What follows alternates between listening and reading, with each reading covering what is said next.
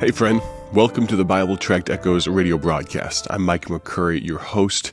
Greatly appreciate you taking the time once again to join me here on the back deck, the balcony of the home, the pastor's home that I get to stay in while here in Auckland, New Zealand. We're having a wonderful time. I've been uh, tromping the world, just a little bit trekking across some different places. Of course, back in December, I was in uh, Myanmar, Burma, and uh, New Thailand, South Korea, not too long ago, and then uh, this month, I've had the privilege of being in Australia and New Zealand, and I'm excited not only for the opportunity, but also for the fact that I get to come home. I am greatly enjoying my time. We have been treated like kings. That we, a lot of um, there are a lot of Filipino folks in some of the churches that we've been in, and going to school on the uh, west coast and uh, being around big cities. Uh, of course, melting pots. And Australia very much reminds me of that Sydney where we were not too long ago, but the Filipino folks, uh, for some reason, and I was joking with them, and I think for those of you that are Filipino out there, you may understand what I'm saying here. Number one, the food is phenomenal. Lumpia, adobo, it was just absolutely grand. If a problem is, I have um, my relationship with food certainly isn't as good as it could be. What I mean by that is, if I see it, I want to eat it, right? Here's a problem. Those Filipino folks, th- those ladies making phenomenal food, I think they felt like if I went two hours without eating, they they something was going to go wrong. And so they're constantly, constantly offering me. And the problem is it's so good. It's not even like I can just turn it down and just, oh, I'm just so full. I was so full, but it was so good. And so I kept eating and eating and eating. And so I think I need to fast for like a week or two or something like that. Just forget the spiritual benefits of it. I just need to do it for the physical side of it because they absolutely slammed me full. I'm probably going to come back uh, weighing 15 pounds more than I did uh, when I left. But anyway, having a wonderful time. I, I just talked about food for about five five minutes, haven't I? Should probably add some of the spiritual things as well. We've put out many gospel tracts, and many of you that are listening right now, you have had a hand in the fact in the opportunity for us to put out gospel tracts because you have partnered with our ministry. Maybe you've partnered in prayer. Maybe you've prayed for us, and if so, that is of all the things I could ask you to do, praying for us would be number one. Of course, we also ask that you use our gospel tracts. You can go to BibleTractsInc.org. That's BibleTractsInc.org and get some of our gospel tracts. And then, of course, if you feel led of God to partner with our ministry and donate, we had someone just a few days ago, earlier this month, they listened to this broadcast. I think it was when Baji Bob was on and he would talk about what we're doing in Myanmar, in Burma. And I don't even know uh, how strongly I made a plea for it. I, I don't think I did, but Lord moved in his heart and he was already a gentleman that supported our ministry for $50 a month. And you, sir, if you're listening right now, you know I'm talking to you already partnered with us $50 a month and felt led to bump it to $100 a month. And, I, I, I, told him when he, when he emailed me and let me know that he was going to be doing that, I said, sir, the fact that you'd invest in us at all it, it, just means so much to me. But the fact that you'd feel led and you'd follow the Lord's leading to up that investment, that partnership, uh, we're floored by it. And sir, if you're listening right now, thank you so much. And but to the many others, he's not the only one that supports this ministry on a full-time basis, if you will, on a monthly basis. God has been very good to us. But realize, of course, that costs have risen significantly. Our tracts cost about twice as much to print today as they did 15 months ago. Now, realize God still owns the cattle on a thousand hills and he owns the land underneath it too. And so understand that we're not worried about it whatsoever. What I'd ask you to do is to consider praying for us before you partner with us financially. That would be the last thing on my mind. I'd ask you to pray for our ministry. We greatly, greatly appreciate that. We're in the book of Mark today the book of Mark, chapter number one, and we'll be, we'll be looking at verse number 20 through 29 today. We started as we began and laid the context for the book of Mark. We started with like just one verse, maybe two verses at a time, and we're taking a few more chunks. We may not always take them this big, nine verses at a time, but today we will. Mark chapter 1, verse number 20. Mark chapter 1 and verse number 20. The sun here is so piercing in, in a good way. I, I feel like I'm probably going to get a, a, phenomenal tan while I'm here, uh, just on the one side of my face, because I'm out here on the back deck on the balcony overlooking a beautiful inlet here. It's absolutely gorgeous, uh, the setting here, and New Zealand as a whole is absolutely phenomenal. But uh, the sun is on the right side of my face, as those of you that are watching on YouTube and Facebook can tell. I am uh, squinting just a little bit to be able to see my Bible because the bouncing off the white pages of my Bible is incredibly bright, but we will do our best together. And of course, realize as you're listening to this, I am 15, let's see, 17 hours ahead of you right now. And so if you're wondering, how in the world is he talking to me right now? Well, it's the miracle of radio. All right. Verse number 20 of Mark chapter 1. Here we go. And straightway he called them. And they left their father Zebedee in the ship with the hired servants and went after him. Realize we just talked about uh, Mark chapter 1, verses 16 through 20 yesterday when he called Simon and Andrew, Jesus did, James and John. Verse number 21 And they went into Capernaum.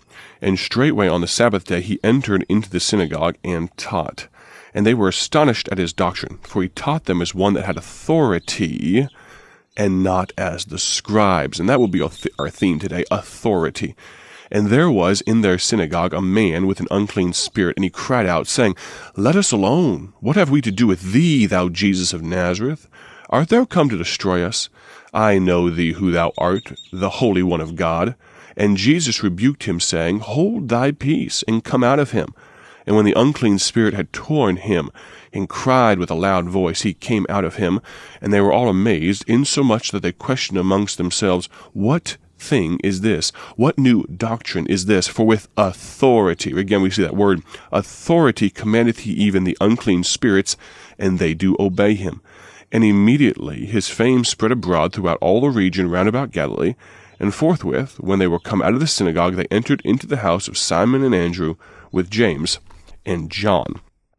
Now, we've just read Mark chapter 1, verses 20 through 29, and really our theme and thought today will come out of verses 21 to 29. But we see a man that had authority. Authority. Now, I have an illustration from my time in Australia that I want to share with you. But first, let me give you the definition of authority. What is the definition of authority? Well, I'm reading it from Webster's 1828 dictionary. Authority can have multiple meanings. But number one, legal power or right to command or to act as the quote authority of a prince over subjects and of parents over children. Now, I've got to say to that bird over there, I'm not familiar with the um, species of New Zealand, but you may hear a bird that wanted to be on the Bible Tract Echoes radio broadcast today. And so, if you hear him, give him the attention he is due, and uh, but try if you can to listen to the Bible study as we continue on, in spite of him chiming in.